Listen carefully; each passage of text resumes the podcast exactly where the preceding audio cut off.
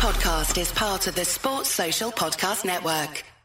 Hello and welcome to season two of the Road End podcast. Each episode, we will speak to a new guest, get to know them, and hear their stories about Liverpool Football Club. Hello, everyone, and welcome to season two of the Road End podcast. Today, I'm joined by former Red Bolo Zenden. Bolo was part of the brilliant Rafael Benitez era at Liverpool. First of all, thanks for joining. How are you today? Yeah, I'm good. Thank you. Nice for having me. You're welcome. Thanks for being here. Let's start with how you became a footballer, Bolo. At what point would you say that you knew you could make a career out of this? Ooh, uh, I guess it was rather late, to be honest. Uh, I always wanted to be. Uh, let Let's say first of all, I just love the game. I love football. Uh, ever since I was a kid, I was always kicking kicking a ball. Um, then gradually you grow into it, where you start playing for your locals. Uh, then you get invited for the um, let's say the district teams, and then all of a sudden you're also selected for the national teams, and then you by the time then you're already picked up by the professional clubs, and you start playing for them. And uh, when I was 13, I started at PSV Eindhoven officially. I already did a few uh, friendlies with them, but then I, I, joined them, so the academy. And then I was 17, uh, still playing in the under 18s, and I was also asked to to play a friendly with the first team. So that was for me really something special. But still, then uh, I wasn't sure if you were going to make it because there's examples enough. Even up to then, you can't really tell who's going to make it or not. Yeah, uh, I was still doing my uh, my school, and then in in one trip uh, we went to Alicante in Spain. Uh, we played two games against uh, Spanish sides, and I was still doing my exams. Uh, so I took my my my books with me on that little trip. And then on the way back, the the, the manager sat down next to me in the plane and said, um, "Do you fancy uh, becoming a professional and, and and start playing for us?" And I was thinking, "Yeah, of course." And then he said, uh, "Well, you're starting then next week with us." And I'm thinking, "But I'm still doing exams." Yeah. So uh, obviously, when I told my mom and dad, they said, uh, "No way." Uh, you first have to do your school. Um, so that was a deal that uh, I was going to do my uh, my my my last uh, year of uh, of exams, and um, if I would uh, graduate, if you want to call it, then um, I would start after the summer as a as a professional. So that's how it went. I uh, I signed my first professional deal at the age of seventeen, and then joined the first team for preseason. So for me, it was basically then when I thought, okay, who knows, this this might be it but then still, uh, because to give you an idea, at PSV there was a culture where they always signed the bigger players. Uh, so so back then it wasn't obvious that the youth players got a chance. Uh, mostly they were out on loan and then sold. Um, Ajax was very much more of integrating the youth, get them a place in the first team, and then sell them on. So so still I thought, okay, my mom and dad said, you know, let's let's have a go for the next two years and if it doesn't work out you can still pick up your uh, studies. But in the end it did work out. So it seems in holland they have a um a nature of bringing through youth. The youth that comes through the dutch international system tend to go for millions and millions of pounds. Now what do you think the difference is with the chances that you get in holland compared to the chances you get in england as a youth player oh it's been the money uh, what I, what I mean with it is in Holland, we don't have the money to spend and buy all these players. So we we have to develop the youngsters with that because uh, you don't buy them. Uh, we are, uh, as I said, basically same as me, 17, 18 year old. You get your chance in first team football. So very young, you're actually in the first team. You're mm-hmm. training with them. You can develop yourself. Uh, you're playing in a proper league, and of course you cannot uh, uh, um, compare the Premier League with the Eredivisie. So uh, it's it's it's a perfect way to gradually grow yourself into uh, senior football, and also because the the Dutch they also play many times in European competitions at a young age. You already get this experience playing European football. Now, for example, if you look at Premier League, I mean, the clubs have so much money they can always buy the bigger players. And of course, if you can buy an end product uh, that's always easier than than than develop. Uh, if if if you bring on a youngster, of course he will not play week in week out at a top level. Where if you buy someone who's whatever 25, 26, who's already shown himself in a different league or even in the same league, then it's more easy to uh, to integrate into the team. So it's it's a matter of patience, I think. Uh, I think in Holland we have more patience with the youngsters and give them the time to to grow. Uh, I guess it's um, it's like a flower, right? It needs a bit of water, but if you give it too much, it'll drown. And, uh, yeah, yeah. It's uh, so. So I don't think it's the pressure itself. It's more the the whole uh, complexity of of the whole structure of how the teams are run and how uh, the money's been spent. And obviously, we always want to develop young players and give them a chance, and then sell them on because that's the the whole market how it's working for the Dutch so right now, obviously, we Liverpool have just signed um, Cody Gakpo, and I know if if I'm right in saying, did you coach him or was you part of the coaching whilst he was at PSV? Yes, uh, I, I, I was at PSV for the last nine years and the last seven at the first team. Um, so I've seen Cody come from the youth ranks, uh, come to the first team, uh, and also most of the time I was an individual coach, like for the forwards. Mm-hmm. Uh, because I speak some languages, I also did the same for uh, the, uh, some of the foreigners, like the French or the Spanish, the Latinos. Um, so I, I, I really work closely with him. So I saw him come and and how another example of how it goes with the with the Dutch. Um, um, so Cody comes from the youth, the under 17s, 18s, then goes to the to the uh, to the reserves. Uh, the reserves in Holland they actually play in the uh, well, you would call it the first division. So that they, they would literally play one league below uh, the Premier League. So they already get senior football there now. Uh, so they don't need to be on loan to to to another team who's playing in the, uh, in the second division. Of course, you don't call it you call it differently. Championship, but championship football. yeah. So they, they already get this uh, this this this this uh, senior football under the belts, and then uh, when you join the first team, obviously you uh, you try to get your chances. You come on, uh, you can be important as a sub. Uh, then you do it so well that you get a, a chance to be a, a starter. Then it goes not the way you like it. maybe you can play well for an hour, and then you're being pulled off, and then um, you grow on to be a, a, starter for 90 minutes. Like in the case of Cody, he uh, he did all of that, um, uh, played well as a as a as a as a starter. Uh, got called up for the national team. Uh, this year was captain for PSV. Mm-hmm. Um, had a great uh, season where in the beginning he had a lot of a lot of assists. You know, a lot of crosses in.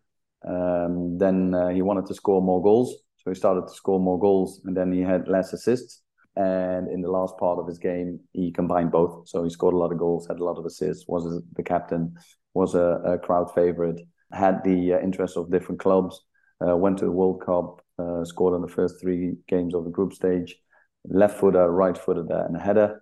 Uh, and that put himself on uh, very well in the market, and uh, he got his transfer. And it's it's a perfect example of how youth can or should be developed. And then, um, of course, PSV don't want to let him go, but that's the way the market works. And in the end, uh, I think it's uh, good for both parties.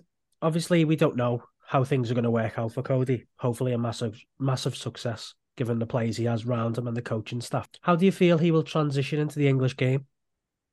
Um, as I said, he already did a lot. So it's not that he's uh, uh, new to the scene. It's not that he's a player that is uh, of course he's still young, but at 23 is different than let's say 19 or 20. Yeah. Um, as I said, he's uh, he was captain, so he's been a senior, uh, uh, in, uh, matured in his game, uh, and I think that will help him at uh, at Liverpool. there's two things actually. Um, as we know, Liverpool have a lot of injuries. That was maybe also one of the reasons why they wanted to get him now in the winter time instead of in the summer. So they really need him up front. So he will get minutes, I think, really quickly. That is an advantage where he can actually be be be, be brought in. Uh, we all know that the results haven't been the way we, we would have liked. The the form has not been uh, best. Uh, they're um, they're not uh, in full pace in the league. So so for him to come in, you could say, well, it's a difficult time because it's not going the way it should be. On the other side, if he comes in and he does well, he can actually lift them up and take them to another level again and and build a momentum together. So we have to wait and see. But uh, of course, why has he been bought by by Liverpool is is obvious. I think Jurgen Klopp said it also this week. He said it's it's a player who's who's seen it, who's done it, uh, who's got pace, uh, transition. He's got height. Uh, I, I, believe it was last year when I said to him, Cody, I said, "Are you still growing?" He says, "It seems like every week I see you, you're getting bigger, uh, taller." So yeah, he's got length. Uh, he's got pace. Uh, he can pick a ball from the middle and start a dribble. The, the only question mark for me, in a sense, is um, of course he's used to playing three games a week uh, with with PSV when you play in Europe and the Dutch league, combined with the cup games. But uh, I think the intensity of the Premier League and the intensity of the way Liverpool plays, I think that will need some adaptation. Uh, how long? I don't know. Maybe he will crack on straight away, have three fantastic months, and then maybe have a little bit of a dip which is usual if you if if you cross the river and you have to uh, settle yourself in a new city, a new country, a new league. The good thing is the language will not be a problem. Well, though I'm, not sure if he speaks a little bit of Scouse, but uh... he will soon. yeah, no, and, and as you mentioned, I think the, the, the big help will be that the big boss is still there. Um, there's a, a, um, a Dutch assistant. Uh, we have a Big Virg uh, who will uh, who's already spoken to him obviously before he signed. There's there's too many players around that will uh, help him and sort him out. Uh, of course, also Hendo is uh, is a great uh, captain to be, be, to be around these type of players and sort him out to uh, to feel comfortable. Someone also asked me and said, "Are you not disappointed that he left PSV?" And I said, "Well, to be honest, uh, of course it's a bit disappointing that he left our family." Yeah. But he joined another family, so I'm pleased. That's good. I like that. Good answer. Let's talk about your career. Over 100 appearances for PSV before you then moved on to Barcelona. I think it's a thing of everybody's dreams to step out at the Nou Camp. How mm-hmm. was that first moment of you stepping on that pitch? Well, it's um it's a funny one because with PSV we played in the in the uh, Champions League. Okay. Uh, so we've already played Barca in the group stages uh, at one point. Actually, two seasons in a row we played uh, Barcelona. Oh, so nice. I was already uh, I had already been in the Camp Nou. Yeah. Um, so I, what I can recall from the first game, so not as a Barca player, but as a PSV player, uh, I came there and I always thought it's a massive, big stadium. But when you arrive there, um, I really thought, is this it? Because I really thought it was bigger than that. But um, as soon as you arrive to the stadium, you actually have to go two or three levels down to the dressing rooms, and then you actually enter the pitch. So the pitch is is maybe three uh, um, levels down from the outside. So yeah, of course, it's massive when you're in the stadium and you enter the pitch. It's like, uh, I mean, it's a stadium that can hold hundred thousand people. Um, mm-hmm. Of course, it's massive, and uh, it's it it it really feels you. It gives you a feeling of of of an arena with gladiators and stuff. You know what I mean? So it's um it's it's it's it's been wonderful. It's been a pleasure. It's of course something that you dream of as a player to make these kind of moves and that's what I said as as a kid as well. Um, you never dreamt of, of dreamed of being in these places, but you always wanted to be the best and perform and be better than than yesterday. And then in the end, something uh, the opportunities like these come along. What was it like to when you when you did make that move to Barcelona? What was it like to share a dressing room with the likes of Pep, Puyol, Kluivert, Rivaldo, Xavi, just to name a few?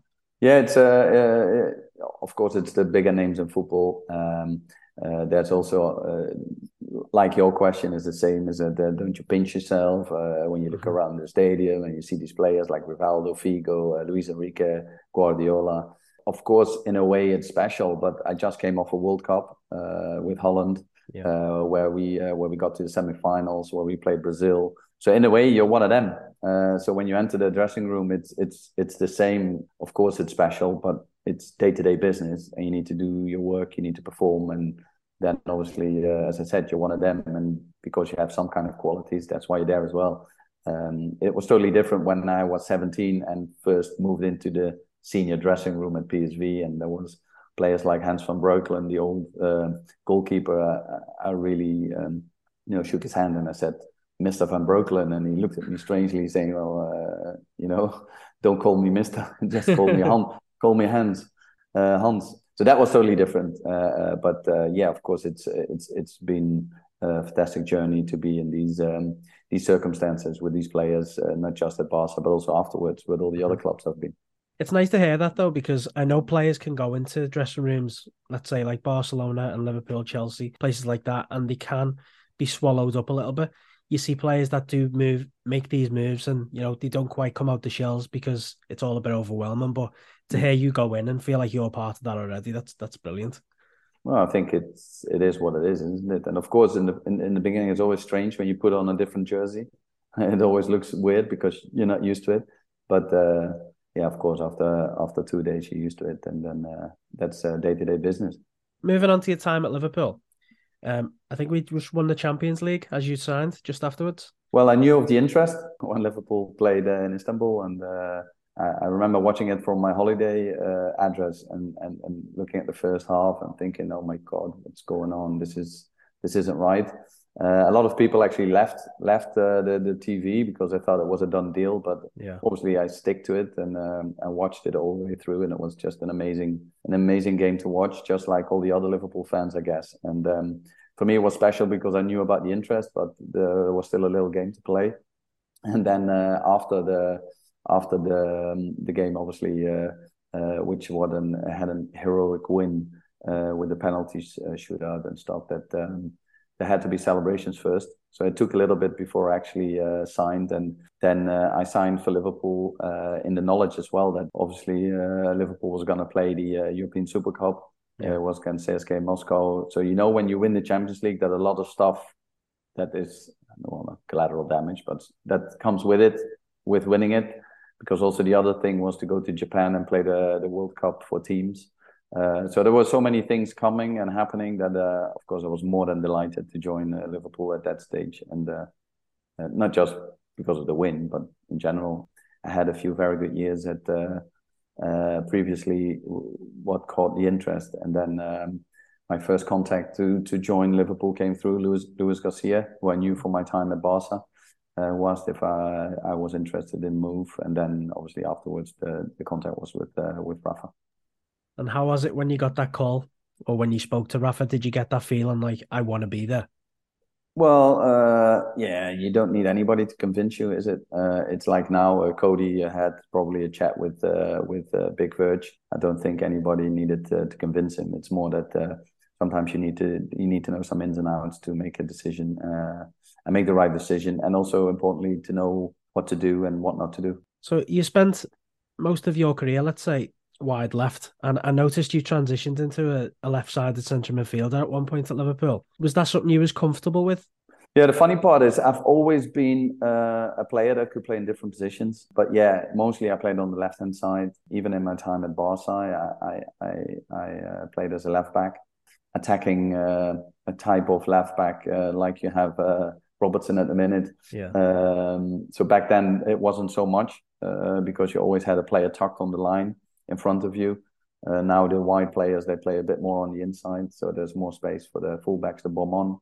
Um, then uh, in my time at Middlesbrough, I think I played uh, more as a center, central midfielder, central left midfielder with uh, runs in, in in in behind. Yeah, and then of course also at Liverpool, I played in different positions, also in the middle.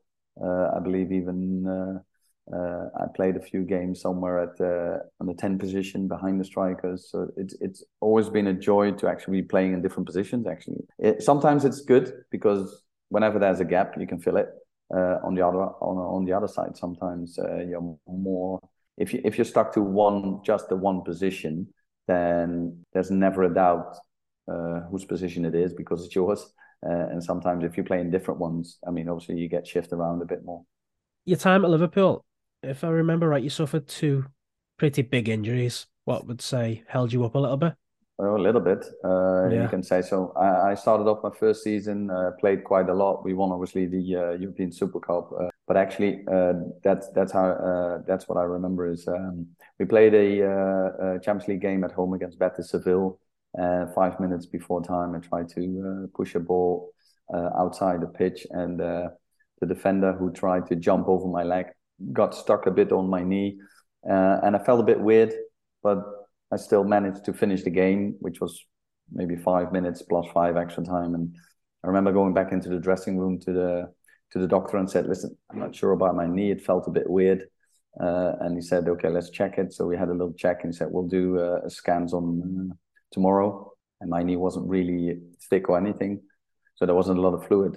And then the next day when we did the scans, there's a possible ACL rupture. I'm thinking, no way, it's not going to happen, you know, because it didn't it didn't feel so bad. Yeah. So what I did is I, I trained for another two weeks by myself to see if I could solve it. Um, but every time uh, I stepped on something or I slipped in the grass, my, my knee would lose its stability. So I would just go through the knee. And we decided to do a second opinion in Holland.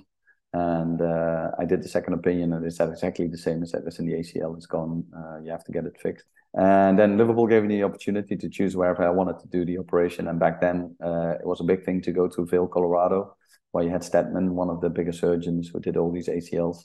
So literally, the day Liverpool flew to Japan for the World Club teams, uh, World Cup for club teams, uh, I flew to the US. So literally in the same day, they flew that way and I flew the other way to get my knee surgery. Uh, so that was a very big blow because I really was um, uh, focused and uh, so much looking forward to play uh, in in Japan uh, the World Cup. So uh, I had to get my knee surgery done, and normally it's nine months. Yeah. And I remember together with the physios because I had the surgery in the US, but I did my recovery at Liverpool. We worked really hard, six days a week. It was it was hard. It was hard at times because um, when you're at Melwood, you know, you have a big glass window, and I was there on my on my on my bike doing my exercises, and I saw the guys playing uh, uh, football all day. Uh, so it was tough. Yeah, it was hard, but but we also said that if we can do it quicker, then we'll do it quicker. So in the end of the same season, I was actually training with a team, and we were still playing the FA Cup final against West Ham. But the actual game against West Ham came maybe two weeks too early for me. So I was in full training, but I, I hadn't played a game. So that was uh, another memorable game when Stevie G uh, had a few shots from uh, from yeah. range. What a day!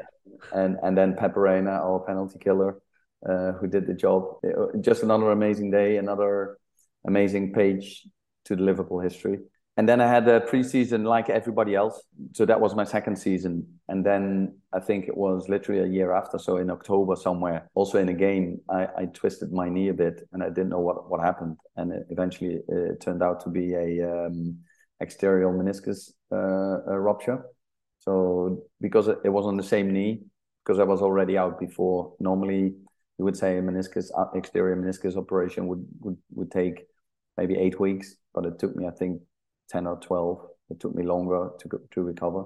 So there you go. There's another two, three months that I lost in my second year. Uh, and then and then the, the, the massive one, well, massive, uh, some that uh, that that most of people don't really know is that um, I played a lot, especially in Europe. Uh, I played all the games uh, in the Champions League, and that's when we got to another Champions League final again against AC Milan, literally two years after. And we had a preseason well, not a preseason, but like a, a pre week going up to that um, game. I think we were in the, the, final was in Greece, but we played. Uh, I think we went to somewhere in Spain for for five six days, uh, just to get used to the weather and stuff before we flew to to to Greece.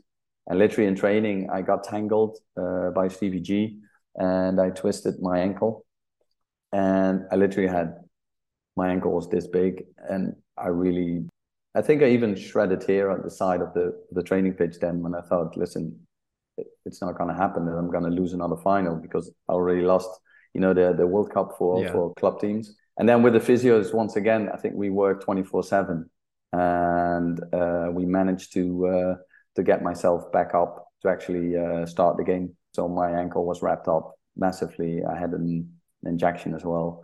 Uh, and I knew I wasn't going to last the full game. So I gave what I had in in 60 minutes. And, and we hope that uh, with uh, uh, fresh legs that we could do the job. But the Italians were warned two years ago when obviously they were 3 0 down and still lost it, 3 0 up and still lost it. Milan came came up front with a lucky goal. Uh, and then they had a, they had a, to be honest, they had a good second goal. We still fought back as we always do at Liverpool. Yeah, two uh, one, but it wasn't enough. So it's it's it's always a massive uh, uh, moment or achievement to actually be playing a Champions League final because, I mean, there's not many teams that go all that way. Yeah. Uh, but losing a final is it's something that you wouldn't wish anybody because I always say a final you play to win it. and if you don't win it, then sometimes you have the feeling you might as well not not have played the final. Some people would say that 2007 side, including myself, was a much better side and a much better performance uh, over the 90 minutes. Did you sort of feel after that game that could we have done any more? Uh, well, you always think so. For me myself, I think it was uh, I was disappointed in a way that uh, due to my my physical problems, I wasn't at my best. Uh, that's why sometimes I think, well, what if it didn't happen before? You know that you were really at at at your peak. The other thing is that um, what what I, what I found a bit a pity is that we played in the Olympic Stadium with the you know the athletic track around it, and the fans yeah. were so far away from us. It's like if you play this type of games, you want it to be packed close, mm-hmm. right on the lips of the pitch. You know, it's like so so that that that that interaction with the fans that was slightly different. Uh, yeah, you always got flashbacks. What if you know the chances that you had, or the the, the, the what ifs, and like I said, the first goal for for Milan was a lucky one, which was you know deflected free kick on the back of someone, and then it turned out to to, to go the other way. Then uh, then Pepe Reina went. So yeah, of course, there's always moments in the game where you think could have gone differently, but it wasn't to be. So yeah. You've won plenty of major honours throughout your career: the Eredivisie, La Liga, League Cup, UEFA Super Cup, and Dutch Young Player of the Year. But if you take back all of your memories as a footballer, what would you say meant the most to you as an honour?